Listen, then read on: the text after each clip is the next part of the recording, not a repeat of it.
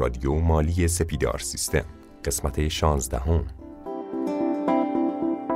سلام عرض می‌کنم خدمت همه شنوندگان رادیو مالی سپیدار سیستم. امروز می‌خوایم در مورد یکی از مهمترین دغدغه‌های کارفرمایان و مؤدیان مالیاتی صحبت بکنیم. بدون هیچ بحث اضافه‌ای وارد این قسمت میشیم. با ما همراه باشید.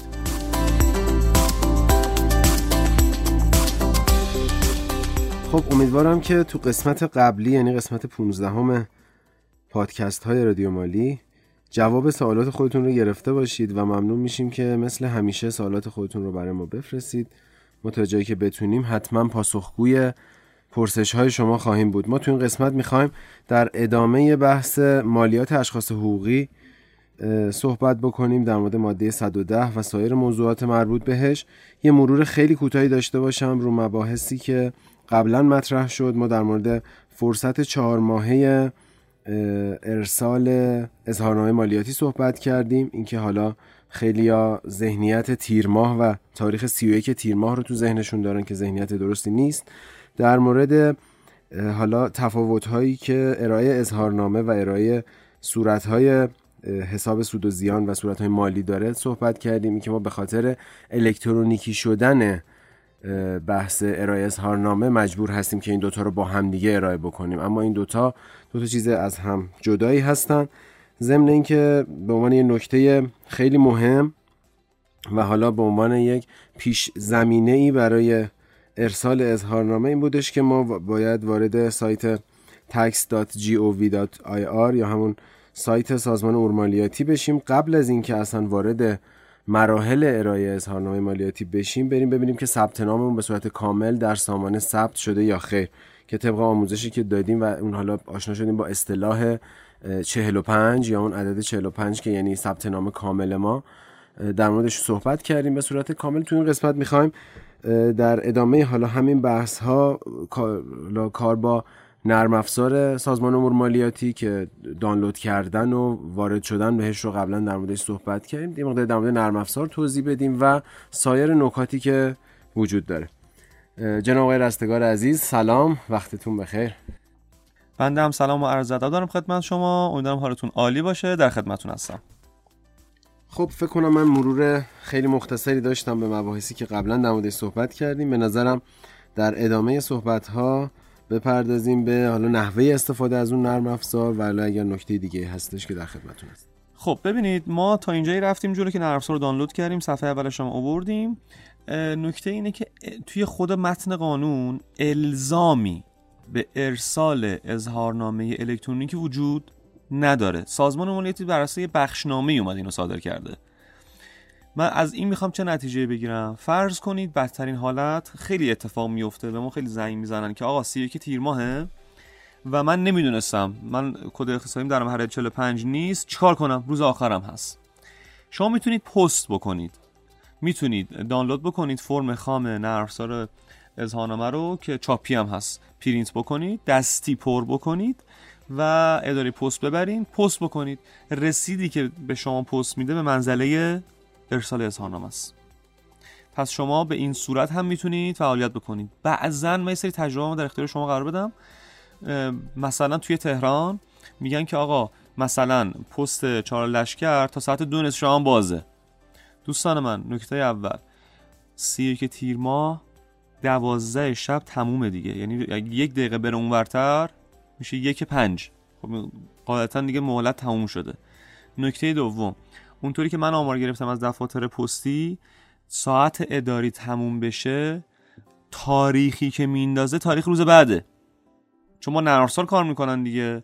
شما اگه ساعت 7 بعد از ظهر 7 غروب شما ببری نرم افزار رو بخوای اون اظهارنامه رو بخوای پست بکنی، اصلا نرم افزار پست میگه آقا این روز بعدو میندازه براتون، پس نذارید روز آخر، خواهش میکنم.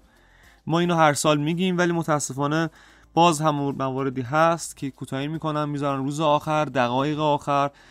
بعد بازم فرض کنید اصلا 45 هستین، سرور سازمان نمیکشه دوستان. اصلا نرم افزار اتفاقی که برای 31 تیر ماه 97 افتاد روز آخر دقیقا من یادمه، اصلا سرور سازمان اجازه ارسال نمیداد چون همه میذارن روز آخر اکثرا، بعد اصلا سرورم قفل میکنه. هیچ، نذارید روزهای آخر. از هفته های قبل کاراتون رو بکنید برای به ارسال. حالا اگه سوالی هست بفرمایید. آره، موضوعی که هستش این که ما لازم نیستش جفت این فرآیندها رو با هم دیگه انجام بدیم، که یعنی اینکه هم به صورت الکترونیکی این کارو انجام بدیم هم پست بکنیم، اصلا نیازی نیست. اگه الکترونیکی رفت اصلا نیازی نیست. حتی تو بخشنامه هم اومده چی گفته؟ تو بخشنامه اومده گفته اگر ارسال الکترونیکی انجام شد نیازی نیست پرینت بگیری ببری حوزه مالیاتی. فقط پیشنهاد میکنم واسه خودتون حتما پرینت بگیرین. بازم تجربه من میگه که بعضن پیش اومده، خیلی کم پیش میاد ولی پیش میاد، از حوزه مالیاتی به شما زنگ میزنن، برمیگره میگه ممیز، میگه که آقا شما اظهارنامه فرستادی؟ شما میگه بله من فرستادم، به موقع فرستادم. میگه من تو سیستم چیزی نمیبینم. داری رسیدی چیزی داری؟ اگر شما پرینتو نبری و بکاپ هم نداشته باشی در ارسال دیگه انگار که اظهارنامه فرستادی. پس حتما یه پرینت واسه خودتون بگیرین، حتما، و داشته باشیم پیش خودتون که این احتمالات رو صفر بکنیم که اگر که ممیزم نداشت دیگه اتفاقات نیفته. حالا من این دوتا نکته بگم. ماده 177 قانون مالیات های مستقیم تبصره یکش، ببینید چی میگه. میگه هرگاه آخرین روز مهلت یا موعد مقرر برای تسلیم اظهارنامه یا سایر اوراقی که مؤدی مالیاتی به موجب مقررات مکلف تسلیم آن میباشد مصادف با تعطیل یا تعطیلات رسمی یا عمومی گردد، مثلا بود سال 95 اتفاق افتاد، ۳۱ تیرماه افتاد روز جمعه، چه اتفاقی میفته؟ اولین روز بعد از تعطیل یا تعطیلات مزبور بر حسب مورد جزء مهلت یا موعد مقرر خواهد بود. حالا یه اتفاق خیلی جالب تری سال قبلش افتاد، ۳۱ تیرماه افتاد پنجشنبه. به نظرتون کی آخرین مهلتش؟ حالا اینجا این نکته فنی وجود داره، یه بخشنامه هم صادر شد. ببینید توی تهران ادارات امور مالیاتی تعطیل هستن پنجشنبه ها، پس توی تهران آخرین روز میشه شنبه، ولی توی شهرستان ها پنجشنبه بازه، آخرین روز میشه پنجشنبه. حالا بعضی میگن الکترونیکیه، حالا پنجشنبه باشه جمعه باشه چه فرقی میکنه، ما که از طریق سایت میخوام بفرستیم. دقیقاً جواب اینجاست که همین تبصره‌ای که برای شما خوندم ماده 177 باید رعایت بشه.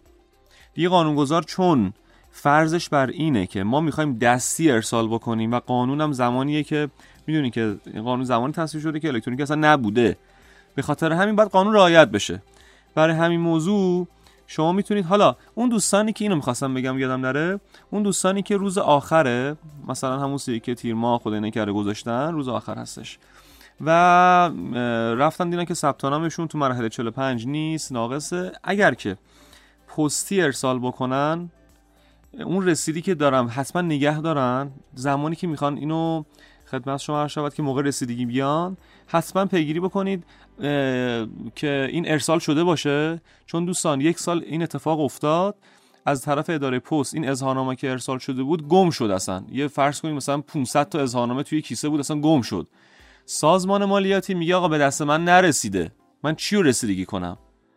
از این طرف مؤدی مالیاتی میگه من رسید دارم، چه اتفاقی میفته؟ سازمان مالیاتی متاسفانه نمیپذیره دوستان این موضوع رو. برای همین ما تاکید میکنیم میگیم آقا الکترونیکی بفرستین بره، تبعات بعدش خیلی زیاده و میدونید که اظهارنامه مالیاتی هم بسیار سازمان روش حساسه، خیلی روی این موضوع حساسه و خود اظهاری هم یه موضوع بسیار مهمیه واسه سازمان که باید رعایت بشه.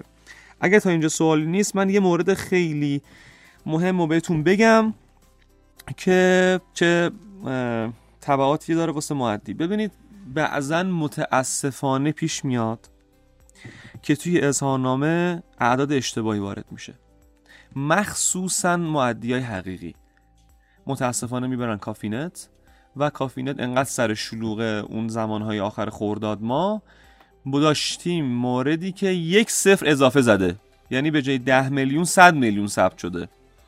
متاسفانه به استناد تبصره 2 ماده 210 قانون مالیات های مستقیم این مبلغ قطعیه.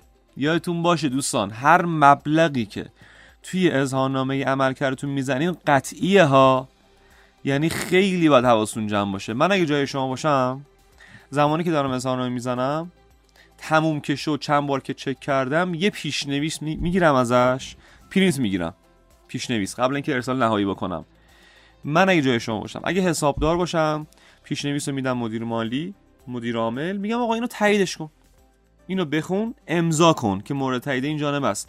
داشتیم مورد که اظهارنامه رو حسابدار فرستاده، مدیر مالی یا مدیر عامل گفته که چرا این عددو اینطوری فرستادی و یه دعوایی اصلا داستانی شده.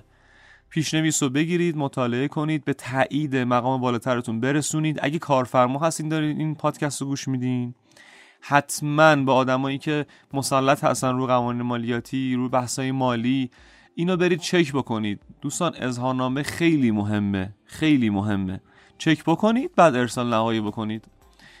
پس از پیشنویس خودتون پرینت بگیرید و این کارو بکنید. حالا اینم بگم و یه ذره مباحث رو جلوتر ببریم. اگر اشتباهی شد توی ثبت اظهارنامه‌تون، ما دوتا بخشنامه داریم دوستان. حتی به نظرم این بخشنامه ها رو بنویسین و برین بخونین که ما سعی میکنیم لینک دانلودش رو توی پادکست، امکانش هست بذاریم لینک؟ بله. خب توی توضیحات پادکست میذاریم که بتونید با یک کلیک دانلود بکنید این بخشنامه ها رو که داریم خدمتتون عرض میکنیم. بخشنامه اول، بخشنامه 200/93/26 مورخ 3/3/93 هستش و بخشنامه دوم 293/124 7/11/93. حالا چیه داستان این بخشنامه ها؟ دوستان سازمان مالیاتی اظهارنامه اصلاحی رو، فرض کنین شما یه اظهارنامه فرستادین و متوجه شدین که این اشتباه فرستادین، میخواین اصلاحش بکنید. این دوتا بخشنامه میتونه بهتون کمک بکنه برای دفاع خودتون.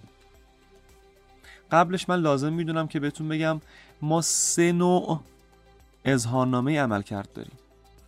1 اظهارنامه اصلی، 2 اظهارنامه اصلاحی، 3 اظهارنامه الحاقی یا جایگزین.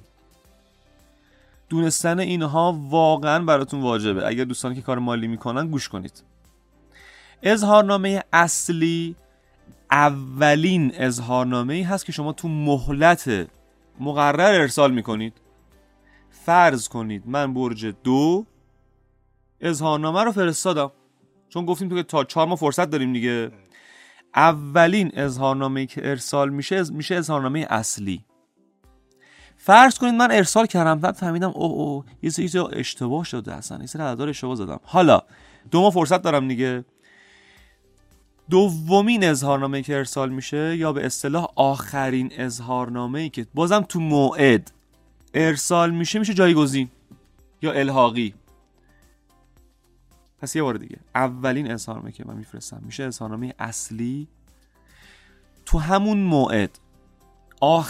شما میتونید هر روز اظهارنامه بزنید واسه خودتون، سیستم میپذیره.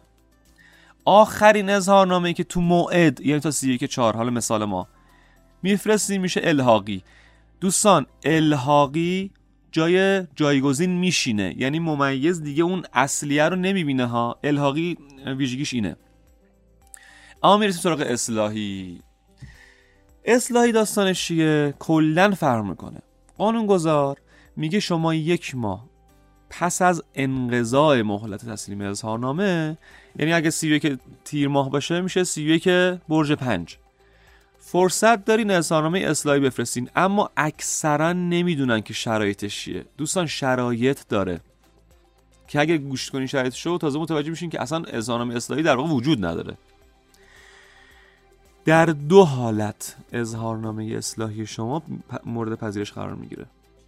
1 تغییر طبقه بندی. یعنی چی؟ فرض کنین من دارایی جاری رو، دارایی ثابت و غیر ثابت مثلا، اینا رو اشتباه، این تغییر طبقه بندی رو اشتباه زدم توی اظهارنامه اصلاحی، میتونم اینو درستش بکنم. 2 جمع مانده ها اشتباه شده باشه که الان عملا اصلا امکان پذیر نیست. چرا؟ چون زمانی که دارین اظهارنامه الکترونیکی فرستین، اگر ترازنامه‌تون با هم نخونه اصلا ارسال نمیشه. پس نتیجت از مورد 2 کنسله. این برای زمانی بود که شما دستی میفرستادین، اشتباهاً اون پایین جمع و اشتباه میزدین.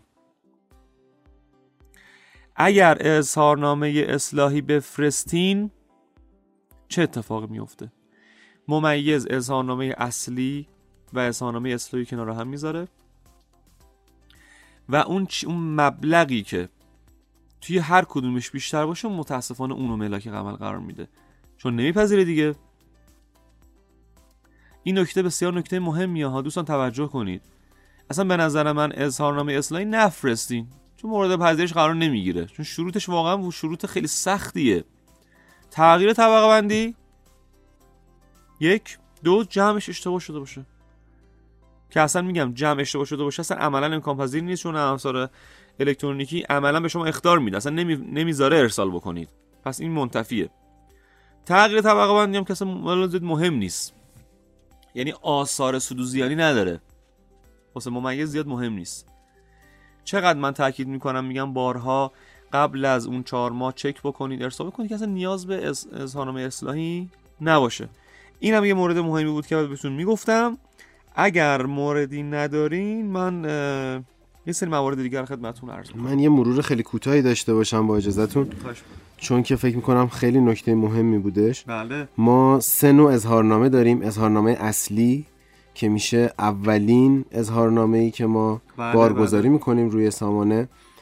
بعد از اون با اظهارنامه الحاقی یا جایگزین آشنا شدیم که میشد آخرین. شما تو این بازه زمانی چیزی اونجوری که من متوجه شدم، ما میتونیم هر چند بار اظهارنامه خودمون رو بارگذاری بکنیم روی سامانه. اون آخرین اظهارنامه‌ای که ما بارگذاری کردیم میشه اظهارنامه الحاقی یا جایگزین که ملاک بررسی هم همون هستش. بله. و در کنار این 2 مورد یه اظهارنامه‌ای داریم که بهش میگن اظهارنامه اصلاحی. بله. که 2 تای اول تو موعد مقرر انجام میشد، اما برای ارسال حالا اظهارنامه اصلاحی ما 1 ماه بعد از موعد مقرر، یا همون 4 ماهی که در موردش پیشتر صحبت کردیم، فرصت داریم تا اون رو ارسال بکنیم.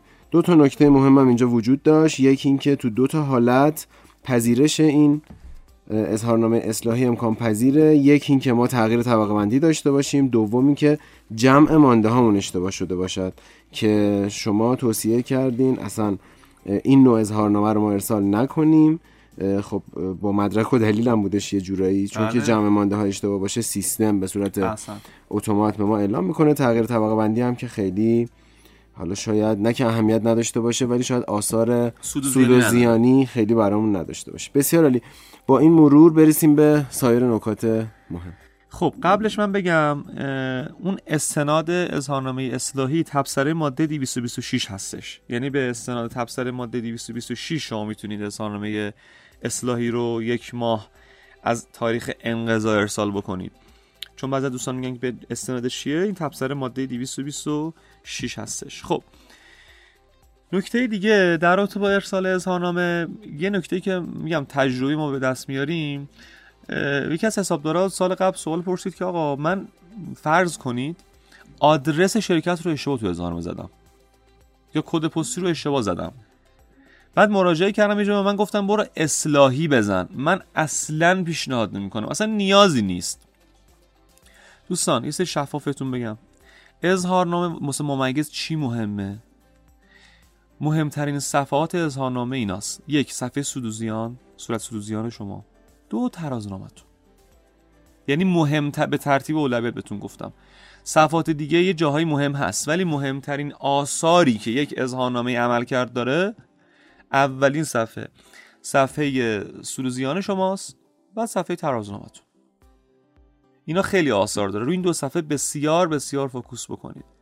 نکته ایدی که در رابطه با اظهارنامه وجود داره اینه، بعضی از مشاغل و شرکت‌ها و مؤسسات هستن که اینا نرخ صفرن، مثلا مؤسسه فرهنگ هنری، مثلا شرکت دانش بنیان، اینا توی نرم افزار اظهارنامه بعد یه فیلدای مشخص داره، بعد اونجاها پر کنن خودشون. شرکت دانش بنیان داشتیم که خودش توی اظهارنامه به خودش معافیت نداده، یعنی پر کردن اظهارنامه قلق داره. اونایی که نرخ صفرن، اونایی که معافن، اونایی که تخفیف دارن، مثل شرکت‌های تعاونی 25% تخفیف روی 25% دارن دیگه، قبلا درباره‌اش صحبت کردیم. اینا تو نرم افزار اظهارنامه بعد خودشون لحاظ بکنن اینا رو خیلی نکات مهمیه که بعد رعایت بکنن، و اگر لحاظ نکنن ممکنه دچار مشکل بشن توی زمان رسیدگی مالیاتی، دچار مشکل بشن. پس نتیجتاً اگر شما تخفیفی داری، ترجیحی داری، معافیتی داری، نرخ صفری توی اظهارنامه باید بزنی حتما. دوستان اظهارنامه مالیاتی عمل کرد یه جوری طراحی شده که برای تمامی، یعنی تمامی شغل‌ها رو پوشش میده، تمامی شرکت‌ها، مؤسسات رو پوشش میده. اگر شما فرض کنید شرکت شما بازرگانیه، اگه شرکت بازرگانیه ربطی به پیمانکاری نداره، اگه اون فیلدهای مربوط به پیمانکاری پر نکنی به اعتبار اظهارنامه خلل ایجاد نمیکنه، پرش نکن. اگه شرکت پیمانکاری بازرگانی نیست همینطور. فقط یه جاهایی موقعی که میخوای ارسال نرم افزار داشته باشی، ارسال سامان داشته باشی، بهت گیر میده، میگه مثلا فلان جا خالیه. مثال بزنم، مثلا صفحه اول اظهارنامه که داری اطلاعات هویتی رو میزنی، یک گزینه اضافه شده جدیدن، شعب داری یا نداری، اگه داری تعداد شعبت. بعد این فیل الزامیه. یه سری شرکت‌ها میگن ما شعبه نداریم مثلا، ولی فیلدش الزامیه، بعد صفر بزنی. اگه اون فیلدا رو صفر نزنی، این نکات ریز دیگه، نکات ریز اظهارنامه است. اگه صفر نزنی اصلا نرم افزار اظهارنامه ارسال نمیشه اصلا. این نکات این تیپی باید رعایت بکنید حتما. تا پارسال نرم افزار اظهارنامه روی ویندوز 10، روی ویندوز 10 این خوب کار نمی‌کرد. پیشنهاد ما این بود که روی ویندوز 7 این رو کار بکنید که یه ذره مشکل نداشته باشه، ولی امسال مثل که اصلاحش کردن. و دوستان اطلاع دارید دیگه، هر سیستمی، یعنی مثلا هر پی سی یا هر لپتاپی محدودیت بر ارسال اظهارنامه داره. شرکت‌های خدمات مالی رو توجه کنید. تا پارسال 5 تا بود، یعنی من یه لپتاپ دارم، تا 5 تا ارسال اظهارنامه میتونم داشته باشم. اگه میخوام بیشتر ارسال اظهارنامه کنم باید یه لپتاپ دیگه استفاده کنم. چرا این کارو؟ برای این کردن که یه سری کافینتا مجوز بهشون بدن برای ارسال نامحدود، یعنی کافینتا بره مجوز بگیره از اتحادیه و سازمان که بتونه نامحدود ارسال اظهارنامه داشته باشه. پس شرکت‌های خدمات مالی حواستون باشه، هر سیستم امسال، حالا مشخص نکردن که تا محدودیت تا چند تا سال، تا پارسال 5 تا بود، هر سیستم تا 5 تا ارسال میتونه داشته باشه برای اظهارنامه‌اش. موردی اگه هست بفرمایید، اگه نیست که فکر کنم این پادکست رو بتونیم ببندیمش. به نظرم تا همینجا کافی هستش برای این پادکست از لحاظ زمانی، ولی خب قاعدتاً نکات بسیار زیادی داره ارائه اظهارنامه مالیاتی، چه اشخاص حقیقی که ما خیلی در موردشون صحبت نکردیم که بعداً حتما در موردشون صحبت میکنیم، چه اشخاص حقوقی که یه مقداری در موردشون صحبت کردیم. حالا من پیشنهاد میکنم که حتما توی یک جلسه جداگونه، حالا هرچی جلوتر میریم، چه به اشخاص حقیقی چه به اشخاص حقوقی، در مورد حالا نحوه تکمیل اظهارنامه مالیاتی، حتی اگر لازم باشه ما امکاناتش رو فراهم میکنیم که اگر لازمه فایلی به دست دوستان برسه، از طریق سایت به دستشون برسه، قابلیت دانلود داشته باشه. ولی توی یک جلسه مجزا، حالا امروز مجبور بودیم به خاطر بررسی ماده 110 قانون مالیات مستقیم یه مقداری اشاره بکنیم به بحث اظهارنامه، اما جلوتر که میریم و حالا هرچی بیشتر نزدیک میشیم به خرداد ماه و بعد از اون تیر ماه، بیشتر در مورد این موارد صحبت خواهیم کرد. ممنون که همراه ما بودید. انشالله موفق و مایت باشین. با ما همراه باشین.